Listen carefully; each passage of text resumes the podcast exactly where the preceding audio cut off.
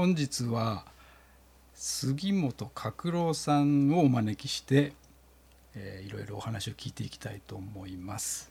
よろしくお願いします。よろしくお願いします。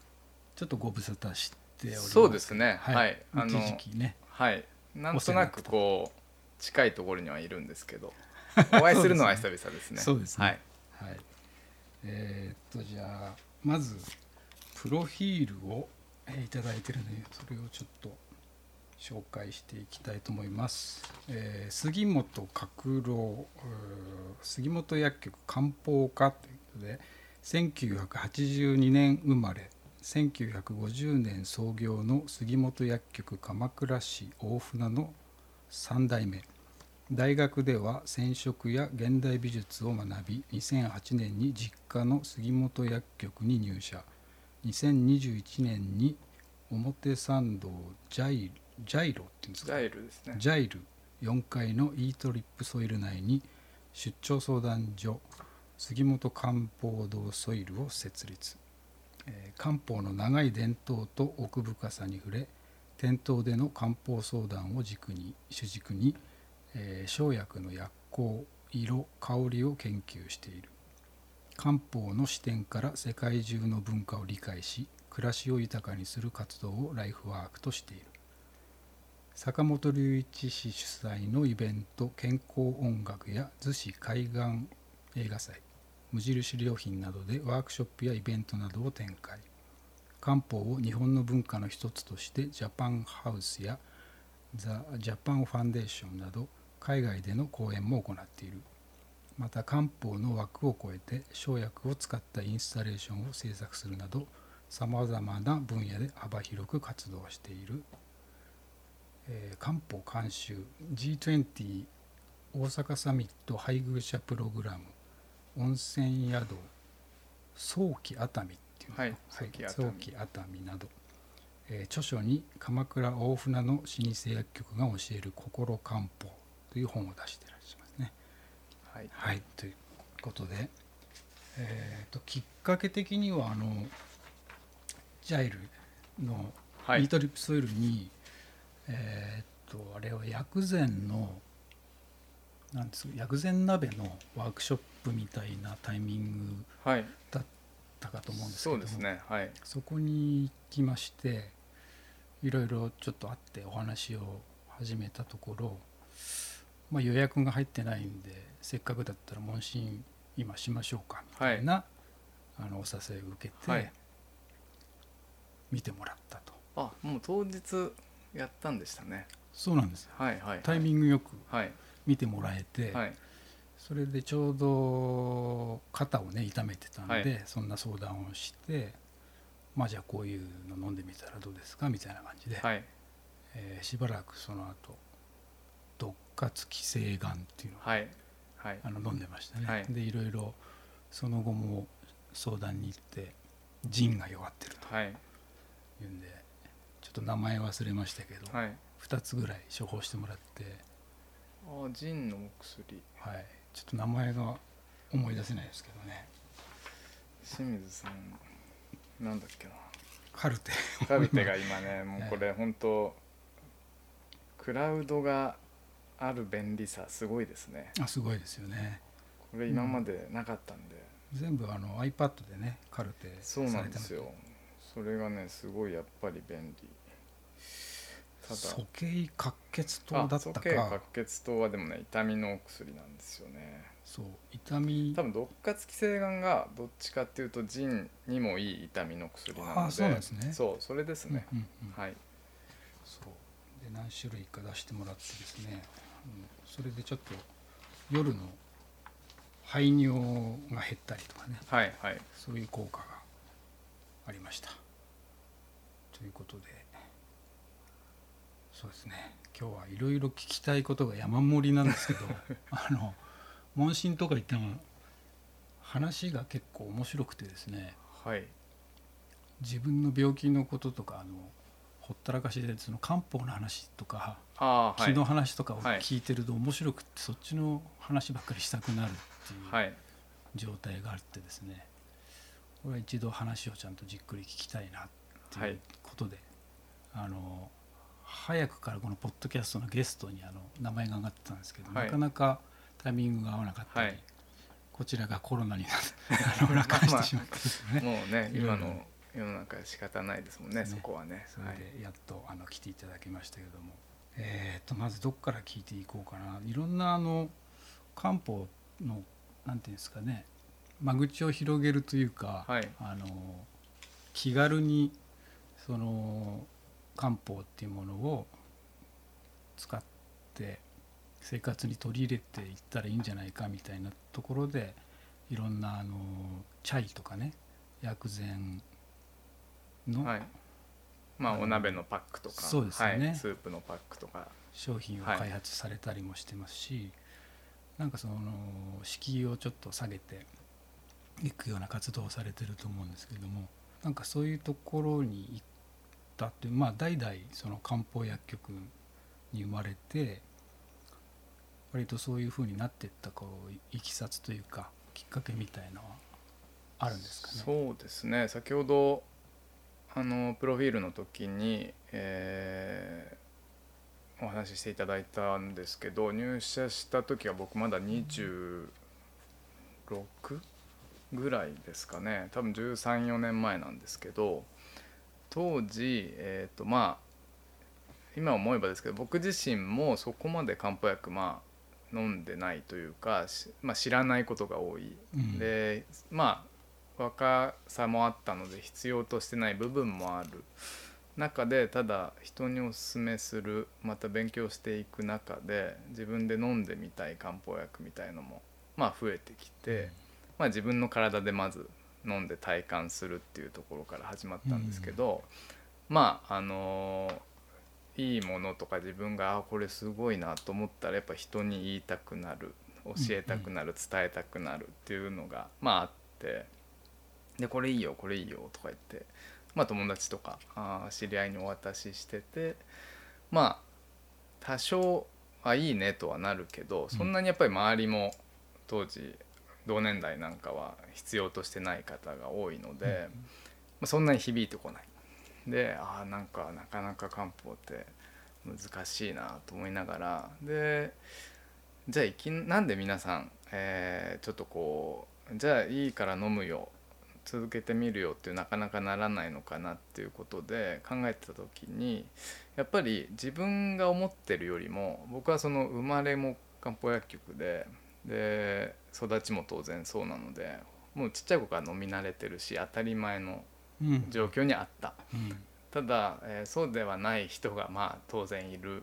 うん。でその方たちにとってみると漢方薬を飲むってことがかなり日常から離れてることなんだってことにまあ気づくんですね。うん。でいやこれは全然当たり前じゃないんだっていうところで じゃあどうしようって言った時になんか知り合いとか、えー少しずつそのなんかお茶作れないのとかうん。なんかこうもうちょっと気軽に飲みたいんだけどみたいなことを言ってくださる方がポツポツいらっしゃって、いやお茶は効くのかみたいに最初思ってたんですよ、うん。やっぱり漢方薬ってのは医薬品なので、うん。それなりの生薬がしっかり入って効果を出すものうんっていう、まあ、頭が当時はあってですね、でいやお茶でどこまで効果あんだろうなって思いながらまあでも需要があるならやってみようかっていうことで少しこうブレンドをしてみたんですね。なんかこう温まるお茶が欲しいとか水分代謝良くなるお茶が欲しいとか、はい。まあ、元気になるお茶が欲しいとかリラックスできるお茶が欲しいとかって、まあそういう要望にじゃあこれとこれとこれを混ぜたらどうだで、うん。混ぜたらどうだで入って出すのは実は簡単で、まあ、漢方薬と一緒なので、うん。まあ、それなりに効能効果を考えて組み合わせていけばできたんですけど、お茶って美味しくないと続かないんですよ。うん、なるほど。でうん。ここで、えー、とじゃあそれなりに、えー薬効まあ食食品お茶なので薬効が言えるわけではないんですけど、うん。まあ、お茶として飲んでそれなりにうーん効果が得られてしかもそのちょっと入ってるとかじゃなくてちゃんと入れられてる。でなおかつ美味しく飲めるっていうところをこう自分でちょこちょこ0.10.2うんこれ0.5とかすごいもうで飲んで、うん。あ美味しくないとかちょっと酸味が強い。じゃあ0.1減らそうとかってもうなんか夜な夜なずっとこうブレンドする日々が ずっとあってですね。はい。ただそれがね結構楽しかったんですよ。なるほどでもともとそのさっき染め物やってたっていう話もあったんですけど、結構こう測って微量微調整をして物を混ぜていくのが多分もともと好きで。うんでそこに関してすごいなんかハマったというかうん。で自分のやってることがしかもお漢方薬につながるそのお茶とか薬膳で、えーまず入り口として味わってもらって、ちょっとこれなんか飲み続けたいとかじゃあちょっと漢方薬飲んでみようかなっていう方がまあ今度は漢方薬を飲んでえーみようと思ってくださるっていうまあ、うん。なんかすごい流れとしていいなと思って。うん。なんかそれでお茶とか薬膳のお鍋とかそのちょっと日常で使えるものを作り始めたっていうのがうん。まあきっかけといえばきっかうん。なるほど。じゃあそのある時期現代美術とかその染色の世界を学ばれて、えー、とそこからまあ要するに家業を継ぐという形にななるのにそんなにあの違和感というか自然な流れみたいな感じでいけたわけですかね。けこれはですね違和感はありましたね。当時最初は全然そもそもやる予定なかったですし、うん。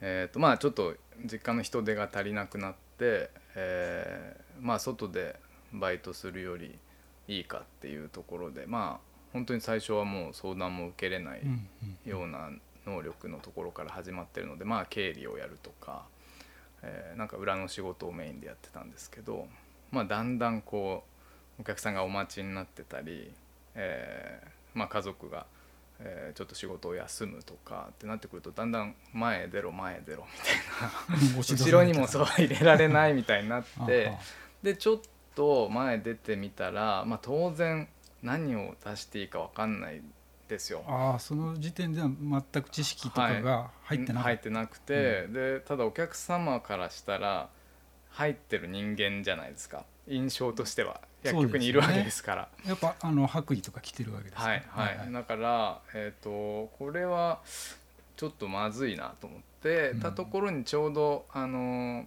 同じ、えー神奈川県の薬局さんであの父とか祖父と懇意にしてくださあなってた方が、えー、と漢方の勉強会を夜やってると。うんうんでいやまあ何も分かんない、えーじゃあ来ればみたいなことで言ってくださって、でその勉強会に行ったのがまずえー漢方を始まるきっかけだったんですけど、そこまではなんかお店に薬局に関してはそんなにこう前のめりでやってたわけではなく、うんまあどっちかっていうとこうおまあ実家を手伝ってるっていう感覚の方が強かったんですね。なるほで初めて行った、えーその漢方の勉強会でそれこそね今日気の話とか腎の話とかちょっとその興味を持っていただいて読んでいただいてるっていうのがありますけど、僕もその日にですねもう、うん。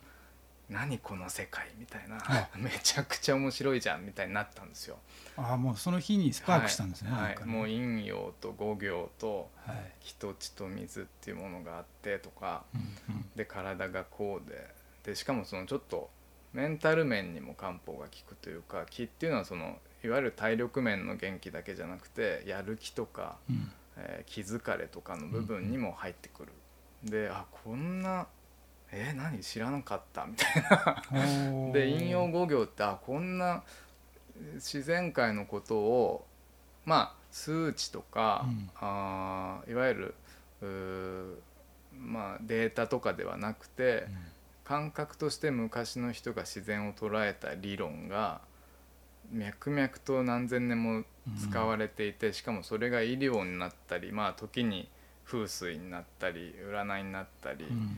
えーまあ法医学って言ってね法医を取ってる方がいたりとか、まあいろんなことに使われてるって何この理論みたいな。とこでちょっとそこであのなんかその芸術やってた頃のコンセプトワークとかに近いなんかねあの面白いロジックだなっていうところにちょっとはまりかけたんですよね。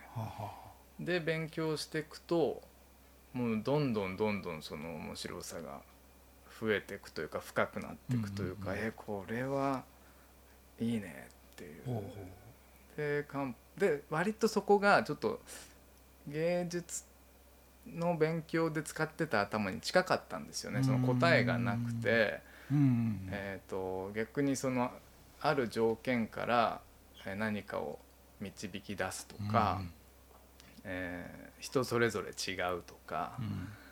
かといってその理論が全部合うわけでもない。うん。そうじゃないケースもあるっていうなんかあこれはもう毎回面白いじゃんみたいな。あこの間と同じだとか多分同じことやると僕飽きちゃうんですけど、はいはいはいはい。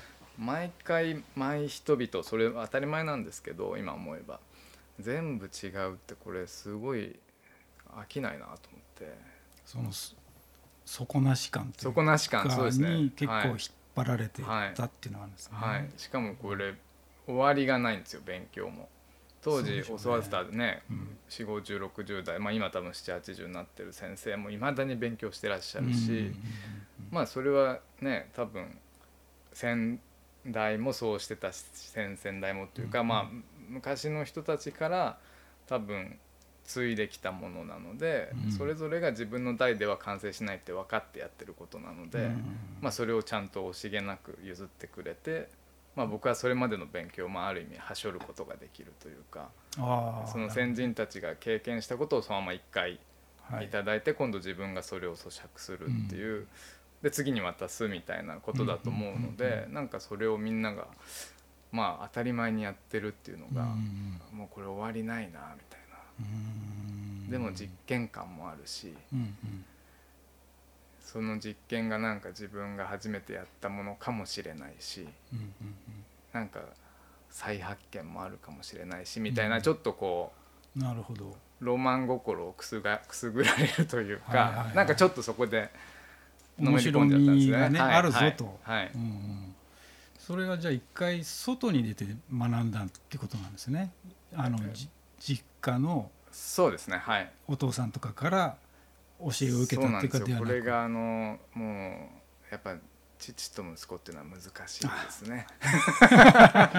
そうですね、そうそうそう。うんうんうん、なるほど。それで割と店のあの窓口というかそうですねもう相談を、はい、自分でやろうというか、うん。まあやっていけるようになってそうですね。それからはずっと相談業がメインで、まあ最初はでも本当相談やまあ今もそうですけど相談をやってるだけで他にそんな考える余裕はなくてやっぱそのお茶作ったり薬膳作ったりそのちょっとおどうしたら皆さんが興味持ってくれるかとかこうやってちょっとお話に出るっていうのはまだまだ全然後の話なんですけど最初はもうとにかくもうお客さん来てもうそのお客さんと一緒に会う漢方を探すぐらいの、感じでしたかね。もうとにかくもう毎回毎回もう必死にもう 全部調現場でべるもう現場で全部調べてながらはいみたいなっていうことです、それが267の時67ぐらいですかねうんはいちなみに今今39で今年40にな今年40はいなるほど脈々とじゃあそういうことを繰り返していろいろ学びながら経験値を積んではい。今に至るはいっていうことですね、はい。うん。なんかね杉本さんと話しててですねなんかそんなに深く知ってるわけじゃないですよ、はいはい。ただその佇まいとか語り口というかあのトンとあのあの質問するとトンと返ってくる感じとか、はいはい。的確な多分表現とかはい言葉に還元されてて、すごく安心感があるというかこの人だったら何何でも話してみようかなみたいな感じになるんですよ。まあ白衣の力もあるんですよ。白衣とその丸眼鏡の力。なんかねでもそういうのって多分なんだろうねそういう素地というかうんなんかあるんじゃないかなと思って。それはどこなんですかね。まあ基本的に人が人に興味があるっていうのはまああるんですけどどういうことなのかとかどういう人なのかっていうのに興味があるし、はいはいはい。その人がどういうまあそれこそ生い立ちとかどういう環境なのかとかも興味があるしっていうのもまあ一つだと思うのと、うん。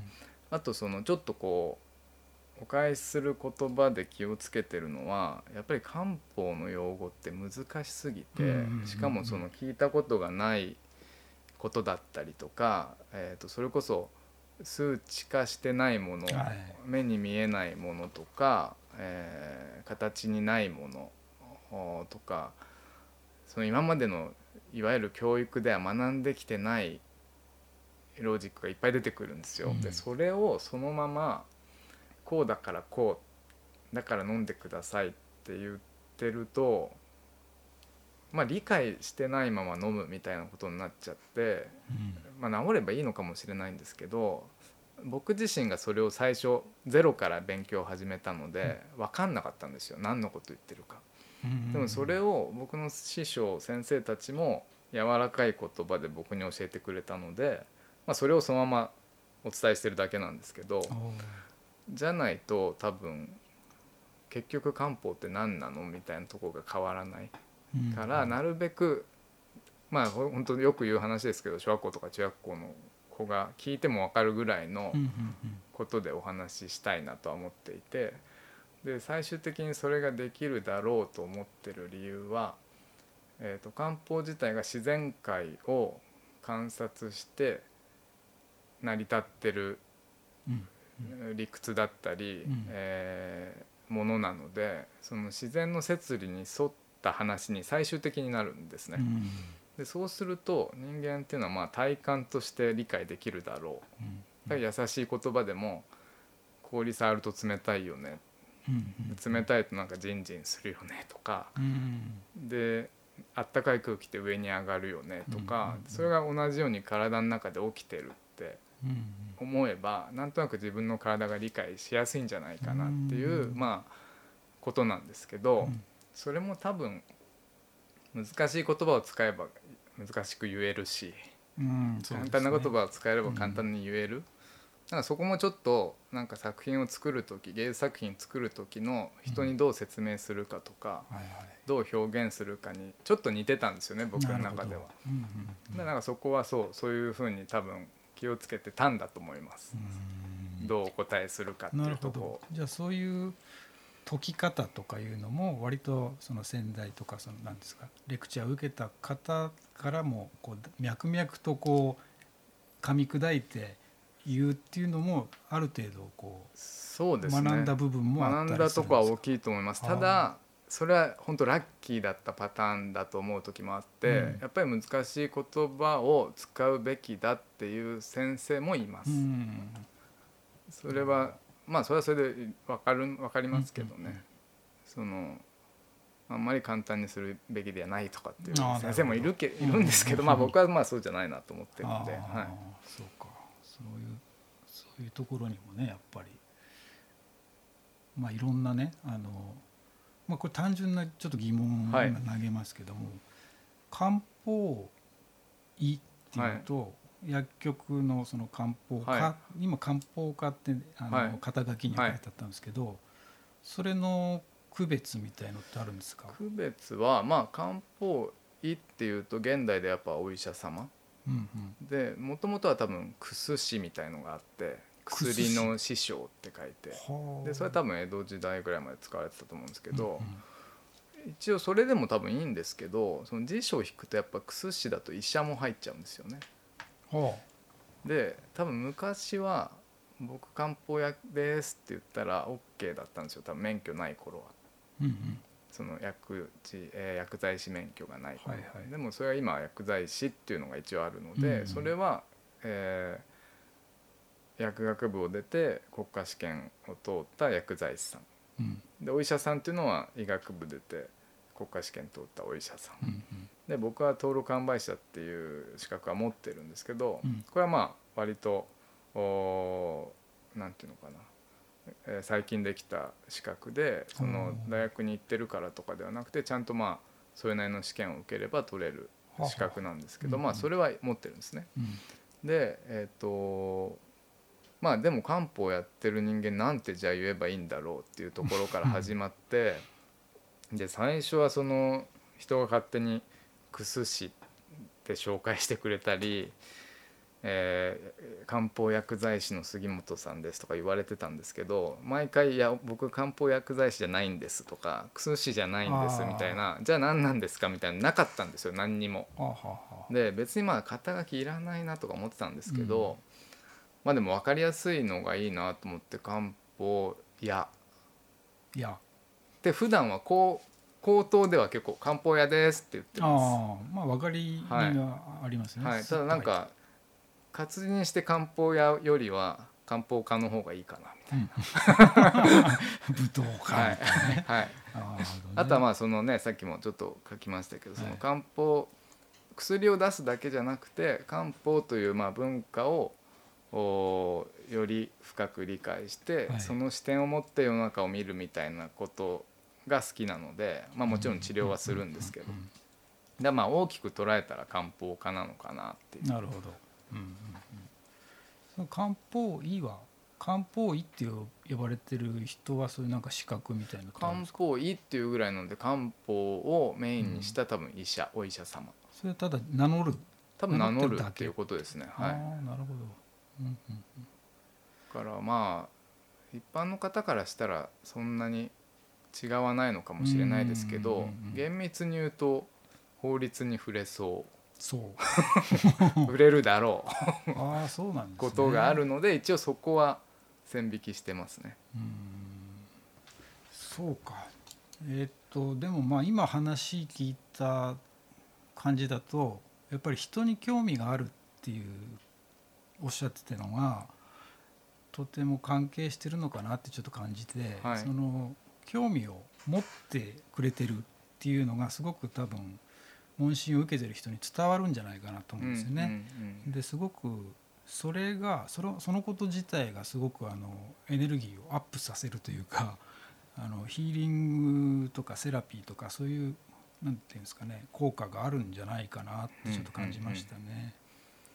そうなんですよね。でもそこなんまあこのね「なんでなんだろう」が多分、発端なんですけど多分 そのお客様に「いやなんか頭が痛くて」でえーとまあ、そこからもう始まってるんですよ「えなんで痛いんですか?」っていう その「なんでなんでなんで」が続くとはいはい「え冷えあるんですか?」とか、はいはいはい。えー、といつ痛くなるんですか？うん雨の日ですか、うん晴れの日ですか？とか冬ですか、うんうんうん夏ですか？とか、えー、普段水どのぐらい飲みますか？とか、うん。便通どうですか？とか。すごいですよね。そうそうそう。プロファイリングなんかがどんどんこう「はいはいえなななんでどうなってんの？どうなってんの?」はいみたい。な、うんうん。なんかそういうこうなんかいろいろ聞いていきたくなるんですよね。でなんか聞いて自分もあだから頭痛出てんだみたいな、でその時にお客様もあ確かに言われてみたらそうだわみたいなうん。ところがに落ちるとそこに漢方薬があるんですよねその。あじゃあこれだねみたいな、なんかそういうお薬を導くためでもあるしその人と一緒になんでを考える時間でもあるっていうか、うんうんうんそうそう。それがなんか人に興味があるのか、えー、と症状の根本に興味のあるかはちょっと分かんないですし、あのちょっと辛辣な言い方をする友人に言わせると「角郎君は人のえぐいとこ好きだもんね」みたいななんかこう 痛いとか辛いとはいはいかその人のそのリアルな、えー生き方生活、はいはい。まあ、それをその友人はえぐいって表現しましたけど、いわゆるそのな生の本当に人間らしい部分。その手のいい言葉じゃなくて、いや本当は便通どうなのよ。毎日出てんの、いや本当便秘なんでしょみたいな。恥ずかしいみたいなところをちゃんとりあの共有するみたいなところが結構なんだろうな。好きっていうと語弊ありますけどうんうんうん。そこのレベルで話し合いたいみたいな。なるほどね。だから俺なんかもちょっとこう安心しちゃう どうなんですつかね。るつるね。なんか、うん、結構俺のこう見てくれとか生き方とかそういうなんかね傷とかも許容してくれるんじゃないかな。この人はい。興味持ってくれる、まあ、どう判断するかは別として、はい。とりあえずはこう興味持ってくれるのかなっていう、はい、そこになんか安心感があるのかななん思いましたね。そうですね、もう今日質問すごいいっぱい俺か書いてきて。主に聞きたいのはあの後でっていうかしっかりあの気の話をすごくしたいなっていうのはあるんですけども、はい。はい、漢方のイメージというか、はい、漢方の常識みたいのって、はい。あのみんなの中にある程度こう入入り込んじゃってるというか、はいはい。あの町に漢方屋ってそんなにないじゃないですか。はで何軒かあるところにこう入ったが最後ちょっとこうロックオンされちゃうんはい。じゃないかみたいな恐怖心みたいなのとか、漢方はあのずっと飲み続けないと効はい。き目が出てこないんだよとか、はい。そういうなんかねいろんなこう言われてることはいとかはいあってそれをなんていうのかねあのもうちょっと軽い感じで、はい。お茶とかそういうものとかからだったり、まああのえーインスタライブとかやられてますよね、星野外はい来さん、はいああいうのとか見ると割とこう楽しんで研究したり、はい。試してみようみたいはいなはい。感じとかがなんかいい、まあ、現代的といえば現代的で、あのーまあ本を出されてるその本もまあ今のこの現状に即した感じその「心漢方」ってあのタイトルがもうなんか心から来るんだみたいなそうなんですよ、ね、感じが結構ね目から鱗というかいいところに着目してらっしゃるなと。ああそうですね。やっぱか、そのね今最初におっしゃった漢方のイメージっていうとやっぱ冷えとか、うんうん。まあ婦人科とか、はいはい。なんかそういうのが強いですよね。でまあ僕も結構こう精神面でちょっとこう弱った時落ち込んだ時うん。うんうんストレス溜まったイライラした時に結構あちもうありとあらゆる漢方薬飲みまくってたんですよ。で、うんえーとまあ、その経験もあったし、うん。ちょうどこれ書いたのが、まあ、コロナウイルスの前新型コロナウイルスの前で、もっとなんていうんですかねもう夜中まで働くの当たり働くの当たり前、うんうんうん。えー通勤、えーとかもうら満員電車、えーでもう土日も返上仕事みたいなのとか、なんかなかなか伸び伸びしてる人がちょっと少ないなみたいなストレス社会みたいなのが結構マックス言われてた頃で、でまあなんか、まあ、本のお話いただいた時にやっぱり今までの漢方の本ってまあ、えー基礎的なものはもちろんいろいろあるんですけど、まあ、冷えとかやっぱ婦人科とか頭痛とかそれまあフィジカルなものが結構多いねって話になってでもちろん、えー心と体はま一体なのでもちろん両方からアプローチしなきゃいけないんですけどまあでもちょっとイライラした時とかなんか落ち込んだ時とか、えーなんかやる気が出ない時になんかそのすぐねそう科学的なお薬に、うん。えー行くんではなくて少しこう漢方で緩められたらいいよねっていうか僕そうしてたんだけどみたいな話したらじゃあちょっと心寄りでまとめますかみたいになって、うん。たまたまこういうことになったんですけど、うんうん。まあ、結果的にねすごい今皆さん精神面でも漢方を飲むって結構当たり前になってきているのでなんか良かったなと思ってるんですけど。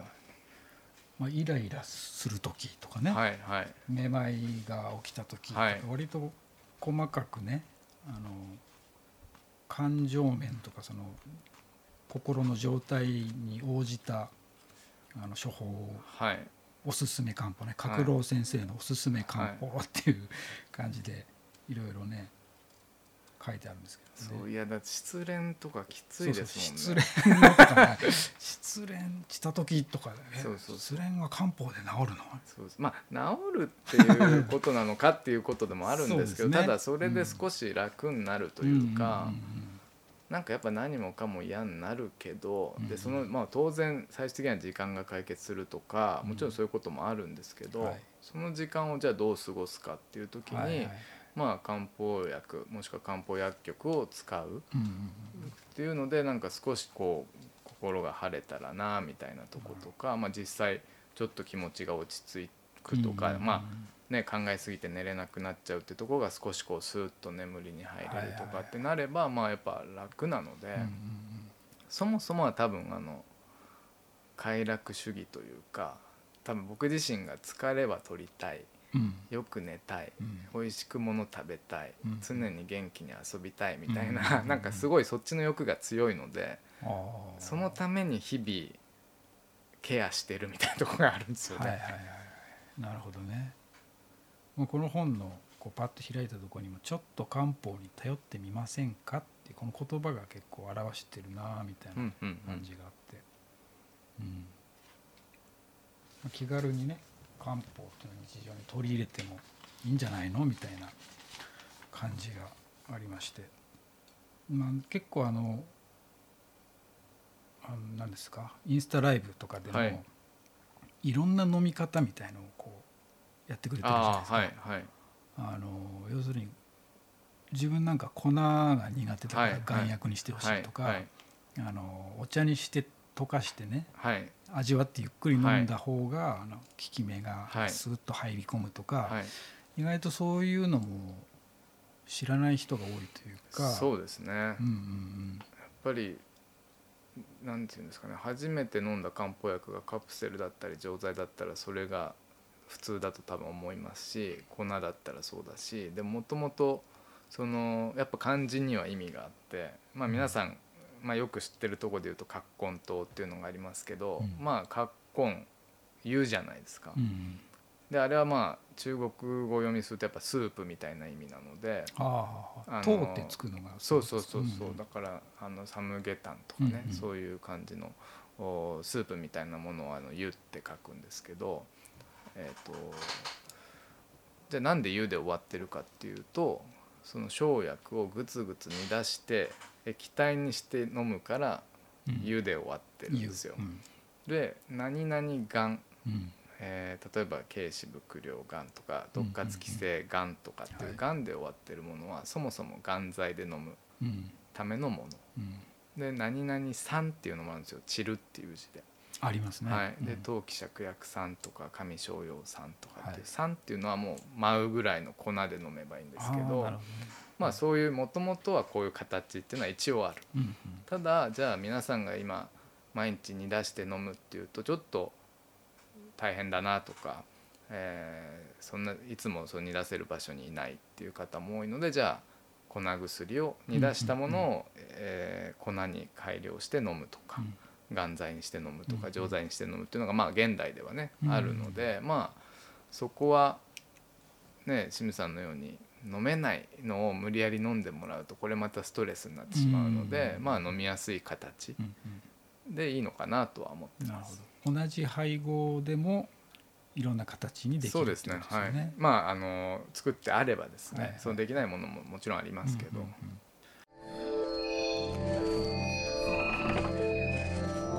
全体的にうまく気が巡るように、あのアドバイスをしていくっていうそうですね。まあ気だけじゃなくて血が巡ったり水分も巡ったりその体の中で、えー必要なものが滞らない状態。でなおかつ不足しない状態、で体っていうのはその気と血と、まあ、水心液っていうんですけどその3つの要素がプラマイゼロになってれば基本的には健康。っていうまあ発想があって。でそれが気が足りなくなるとか滞る。まあその巡りが悪くなる、血液が足りなくなる。巡りが悪くなる、うん。水分が足りなくなる。巡りが悪くなる。もしくは溜まっちゃうみたいなことで、人はその何かトラブルが起きやすい体になっていくので、うんじゃあさ、ね、先ほどもちょっとお話しした頭痛のお客さんでもじゃあ冷えがあるのかとかうんむくみがあるのかとか便通どうだって聞いていくのはこの方のその気と血と水のバランスがどこが飛び出ててどこが足りなくてうん。どこが巡ってないんだみたいなのをまあずっと見ていく。うん。でそれが整えば元気になるっていうのがまあ東洋医学の発想。うん。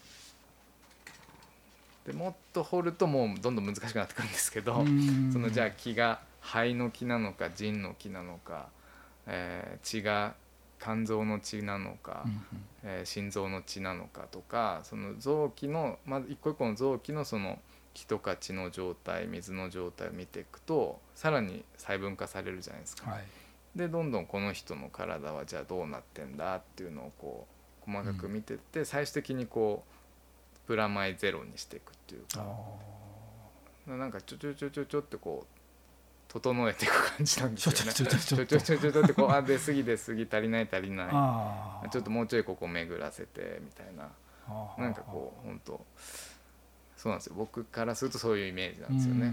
ちょっとこれ熱下げようとか、熱ってその体温じゃなくてねその頭にちょっと熱が上ってるからちょっとクールダウンさせようって。冷ましすぎるとちょっと冷えあるから温める薬もちょっと入れとこうとか。なるほど。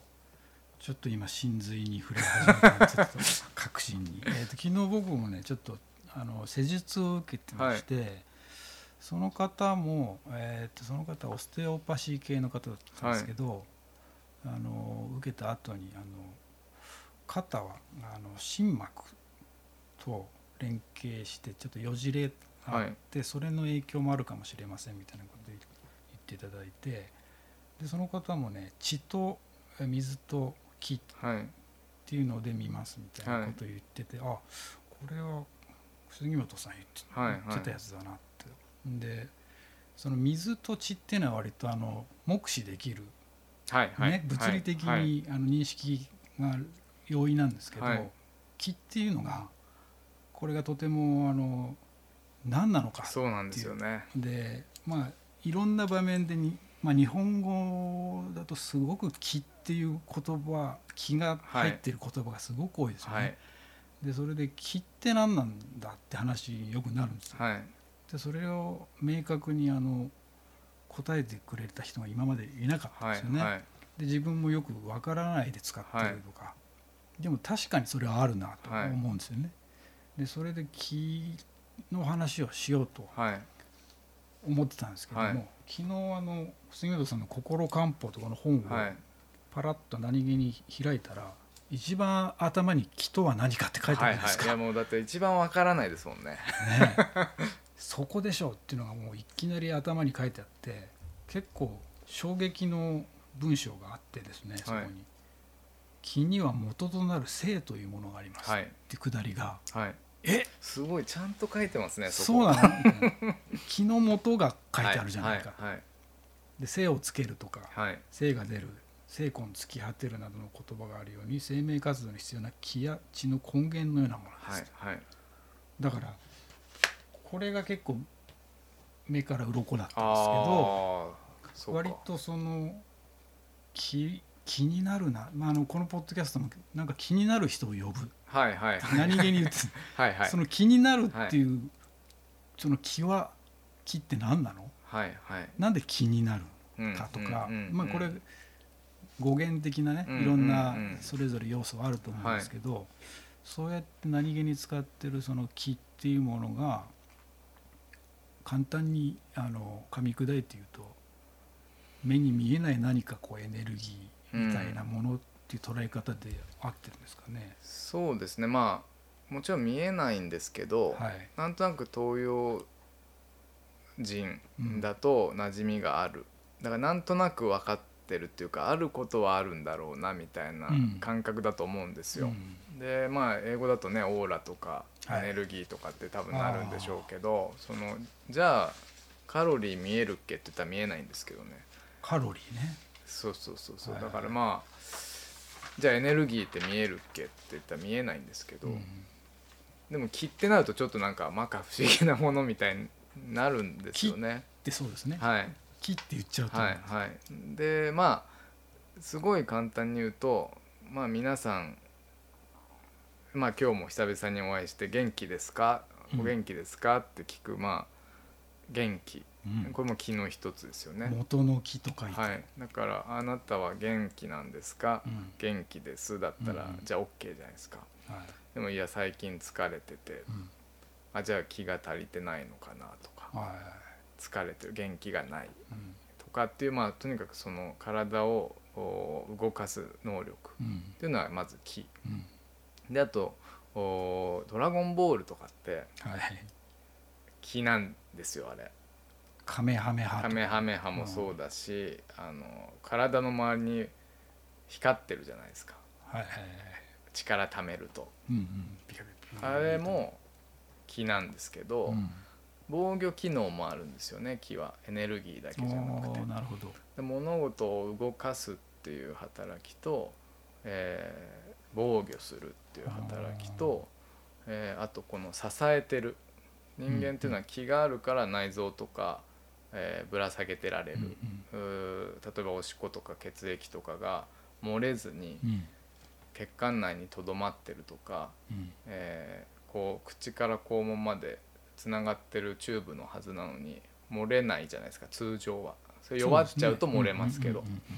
でこれ支えてるのも気だろうと。うん。うんで汗がでだらだら出る出ないも気が弱ってると締めとく力がなくなるので出出まくっちゃうとか。はあっていうその何かを支えとくとどめとくっていうのも気がやってますしはあ。あと温めるっていうのも気があるから温まってます。っていう気だけでもいくつか実は働きがあって。なるほど。そう動かす温める防御支える。まあシこの辺がールドっていう能力もあるんですね。こう守るっていうか保つというか。保つ。そうそうそうそう。だからそれを総称して気って言ってるんですけど気の中にも早気とか液とかまあその何のための気なのかっていうのは実は分かれていて、うん。そこまで言うともうなんか分かんなくなっちゃうので、うん。ざっくり気って言ってますけど、うんなので少なくともそういう働きがあると。うん。で例えば人間っていうのはだいたい37度で生命活動してるんですけど、はいまあ亡くなったら冷たくなります。うん。で、えー、と本来、まあ、水とか血液もそうですし、うん。そのまま置いといたら温まる要素はないじゃないですか。はいはい。血液と水自体うん。で当然室温になっていくし、うん。外気温になってきますよね置いとけば、うんただこれが37度にキープされる理由は何かっていうと、東洋医学ではその気があるからうん。体を温めていられる。うんでこれ温める能力っていうのも気がエネルギーがあるから。うん。でさっき言ったその防御力っていう意味では体表面に、えーバリア機能があるからウイルスとか風邪になりにくい。うん。でもこれがないとすぐ毛穴とかから口から入ってきてきて、要するに外の、おまあ、外邪といって外のやましいえーものにさらされる。外邪の邪は邪気の？邪は邪気の邪。あこれで風邪になるわけですよね。風邪。ーあー風邪。風にさらされるからって風がよこしまなものになって風風邪、うんうんで、えー風が体に入るからブルブル震わされるわけです。体が。うんうんで風だけで入ってくればいいけど寒さと一緒に入ってくるから、うん体がギュッとこう縮こまってブルブルって震える時が大体風邪の初期症状。寒気って寒気、ねでそれがうん。取れるのがまあ葛根湯なんですけどあーだから風邪の初期ってよく言われますけど、はいはいはい。あれは風邪と寒邪って言ってその寒さと風を外に出すというか入ってきちゃったものを出すお薬なんですけどそもそも気がしっかりあれば入ってこないんですよ。うんなるほど。っていうまあまあ一応防御機能。うんでたまに僕ちょっと考えるのがうん。うん最近この発酵がまあいろいろ研究されてることもあって、はい。菌の話によくなるじゃないですか。で菌自体も見えないじゃないですか。見えないですね。まあもちろん顕微鏡を使えば見えますけど、うん。昔の人はおそらく見えてない、うん。でただあることは分かってる、でこれはちょっと気と似てるなと思ってて、うん結局でも菌もおまあ腸内にもいるし、うん。この皮膚にもいるんですけど、うん。いい状態だとやっぱ免疫力がうん。上がるというかはい高い。というか整ってるというか、風邪ひきにくいとか病気になりにくいってあるんですけど、もしかして昔の人の気の中に菌の要素もあるんじゃないかなってちょっと思ってます。なるほど。昔に限ってですかねそれは。い僕は今でも思ってますけどね。例えばそのいい土でできた野菜は無農薬でも虫が食わない。それは本当に強い野菜だから食べないけどちょっと弱ってる野菜は虫に食われる。でいわゆる虫が食う野菜はいい野菜だっていうのはそうじゃないっていうのをその金ちゃん先生っていう土の人が言ってましたけどってことは菌がしっかりしてる人間は気が多分たっぷりあるのかなとかって思うと気と金って近いなみたいな。近そうですね。で当然こう人と触れ合えば金も移動するし、そうですね。気も移動するし。気も移動して、はい、だからなんか、わかんないですけど気が移るとかそうそうそうそうそう。だからなんかこう、うん、ままるまるイコールではないけども、重なるとこがあったのかなとかちょっと考えたりしてます。ね、はい、そういう意味ではまあ防御機能。で温める機能防御機能。で動かすっていうのもその、まあ、肉体を動かすっていうのもあるんですけど血とか水っていうのは液体なのでほっといたらその例えばペットボトルの中に入ったまんまだったり、うん、水たまりに動かないであるけど、うん、風が吹いたり何かこう動力が加わると動くじゃないですか。はい、体の中でも気が巡るから水と血もついてめ回れるんですよ。その水と血自体には動かすよ動く要素はそもそもない、動か動く要素があるのは気だけなんですよね東洋医学では、もちろん心臓のポンプで送るとか、あのあるんですけどその臓器、ただその臓器を動かしてるのもやっぱ気がないと動かないし、結局その気が巡ることで全部この液体物が巡ってるよっていうのがまあその理論としてはあるんですよね。でそういうのもなんか考えていくとなんかはっきりとは分かんないけどどんどんなんかありそうになっていくっていうか。まあ今の話をちょっと聞いちゃうともう気が気そのものが生命の根源なんじゃないかぐらいにも聞こえたんですけど、はい。はい、でその根源が性性じゃないですか。その根源が性さっきのお話だとその性があるから気と血が作られるっていう、そこはもう本当にあの精神のせいですけど、うん、そのもう本当に生命力のスタートだからそれこそ多分子供が生まれる瞬間にも関わってくるし、その前の両親の種の段階にも関わってきますけど、まあ、そこが本当にスタート。うんなるほどねそのまあいろんな、まあ、血とか水とか、まあ、その性とか気とかが相互で補完し合いながら何かを構築してるのがその生命だと。はいで結局じゃあ気がなきゃダメだよって今ちょっとそういう感じで喋りましたけど、うんうん、じゃあ血と水がなくてもいいかって言ったらそれは結局生きられないから、ねうん、まあ本当お互いが相関し合ってるっていうのが、まあ人間なんですけど、まあ生物もそうですけどね。うん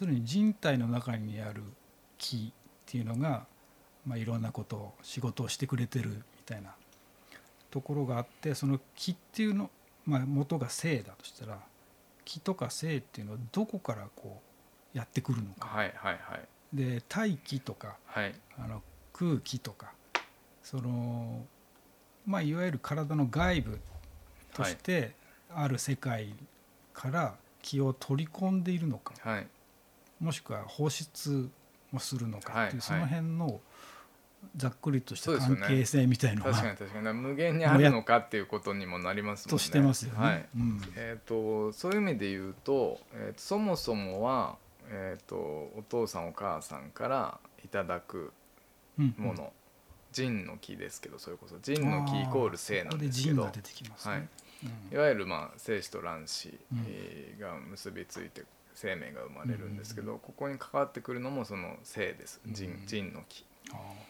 でまあそれが、えー、腎の木が0から1になったらまあもう生命の誕生なんですよね。で逆に言うとこれが成長発育していくのにもその腎の木が必要で、うん、骨が伸びて体が大きくなって脳が発達してっていうこう、まあ、25歳ぐらいまで人間大きくなっていくじゃないですか。それまでは、えー、ご両親のその木っていうのと、うんうん、えー、呼吸と食べ物とのいただいた木が合わさって体がどんどんできていく精神ができていく、脳が発達するみたいなとこがあってでそれがある程度ピークに行くと今度はもうそのお父さんお母さんのエネルギーっていうのはある程度、まあ、使い切ってるというか、うん。今度は自分が今度そっちを作る番になるんですけど、まあ、食べ物と空気から、えー生命維持のお気をいただく。うんただこれはどんどんもう老いていくのでうん貯金がなくなったから。うんうん食べて飲む分には食べて呼吸する分には生きていけるけどうん。だんだんそれも弱っていく。うん。で腎の木が1から最後0になったらこれが寿命なんですね。東洋医学で言うと。うんうん。でこの腎のエネルギーっていうのがその生命活動にすごい関わってくる。だアンチエイジングで使うのもそうだし、えー成長発育時に何か、えートラブルがあるお子さんにも同じお薬を使うんですけど、うん。まあ、まず腎の木っていうのはまあ生だよっていうのがまず一つ、でこれはいただくお父さんお母さんからいただくものと、えーその呼吸と、えー水分や食べ物。うん。これを胃腸でこう、えーまあ不熟って言ってそのぐちゃぐちゃにして、うん。消化して、えー気を作っていくんですよね。うん。食べれなくなったら気は作れないです。なるほど。そこで食っていうのはい。もすごく重要なフはい。ァクターですね。あーなるほど。その腎の木って言言われてるその腎臓はい。の役割っていうのはじゃあ相当神がかったその臓器ですね。そうなんですけどこれがね腎臓イコール腎腎イコール腎臓だけじゃなくて生殖器とかはいはい足腰とかちょっとねちょっと広く捉えてるんですよね東洋医学の腎っていううのは。んだから臓器だけではなくだけではなくてですね。その関連的な関連的に腎っていう概念ですね。概念ね。はい、一応臓臓器なんですけど五臓。五臓五臓。うん。六腑の五臓に腎は入るんですけど、必ずしもあの腎臓だけを言ってるわけじゃないというか、んんんなんかすごく漢方系の方腎ってあの重要視してるというかことあるごとになんか腎、腎ってあいう印象があるんですけど はい。で僕あの問診ねされ、はい。してもらった時に腎が弱いですね。はい。毎回言われるはい。みたいな。はいはい。でそれって大丈夫なの？みたいなね。で、まあ、全体的に弱いとか言われた時もあはいはいはいはいはい。あのでそういう時にやっぱり今の話だと、まあ、両親から受け継いでるものはもうほぼねはいはい。この年齢になるとはい。使い果たして、はい。であとはもう空気中のものとか、はい。植物、はい。食べ物ね、はい。で補っていくはい。とでですごく食べ物が大事だから、はい。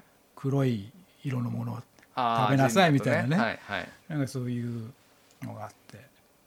でそれはまあかなり直接的にあの命を動かしてるなんていうんですかねこうエンジン的な感じでもあるんですかね。やっぱりその腎の気イコール性っていうぐらいなので、うん。やっぱり一番根源のところではあります、うんうん。ただやっぱり食事を消化したり吸収するのは胃とか腸なので、うん。逆に言うと胃と腸が弱いまんまだと、うん。いい食べ物を取ったり漢方薬飲んでも吸収力が少ない、まあ、よくあのうん痩せちゃうっていう人もいるんですけど、うんうんだからまあ五臓の中で必ずしも腎が一番ではないけどそれこそ心臓が収まって一応言われてたりもするから、まあどれがどれってわけじゃないですけど、まあ、腎っていうのは多分最近その特によく聞くっていうのは、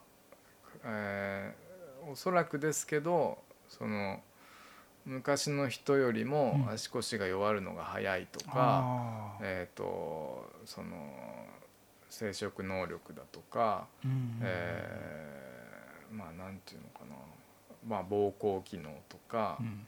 えーそういうとこに出てる人が多いんでしょううね。ん。現代的な環境のせいとかもある。はい、でこれは例えば甘いものをたくさん食べるようになったとか、はいはいえー塩辛いものをたくさん取るようになったとか、多分いろんな食生活とか、逆に睡眠時間が短くなったとか、そういったことで補われなくなってきたんだとは思います。うんなるほど。元気な人は元気ですよ。もう腎が元気だねっていう人もいます。うんうんうん ビンビンだねあなた そうそうそうそうそういますいます。そういう人はもう見るからに元気な感じいやでもねこれよくあの漢方薬をそのパッケージになってるものを買う時に、えー、とちょっと体力のある方で、えー大柄な方とか、はえー、と少しこう虚弱でとかっていう枕言葉がついて虚弱で冷えな方といかう、ん。お大きい体で冷えてる方とかってなんかちょっと体型のこと書いてある時あるんですけど、これあんま関係ないんですよ本当は。あ痩せてても腎めちゃくちゃ元気な人いますしー。体がすごい大きくてマッチョでも腎めっちゃ弱い人いるんですよ。あやっぱ見た目ではわからない。ー、わからない、うん、もちろん舌とか目の色とか、うんうん。細部を見ていけばある程度わかるっていうのはあると思うんですけうんうんうんうん。どざっくりこうパッと見てあこの人腎っていうことは、まあ、僕は今できないかな。もしかしたらできる先生はいるかもしれないけど、あーはい。そうかそうか。となるとやっぱ問診とか、はい、えー脈診っていうんですか脈診とあと舌絶うん診。そういうことでいろいろ判断していくんですよね、脈診で分かるのはその腎とか心臓の？心臓肝臓。まあ臓器で言えば肝臓、うんうん。えー脾っていうのは脾臓じゃなくてまあ消化器のことなんですけど、うんうん。消化器と肺。うん。の強さ弱さうん。熱を持ってる持ってない冷えてるとか緊張してるとか、うんうん。うんまあそういうのをいろいろ見てきますね。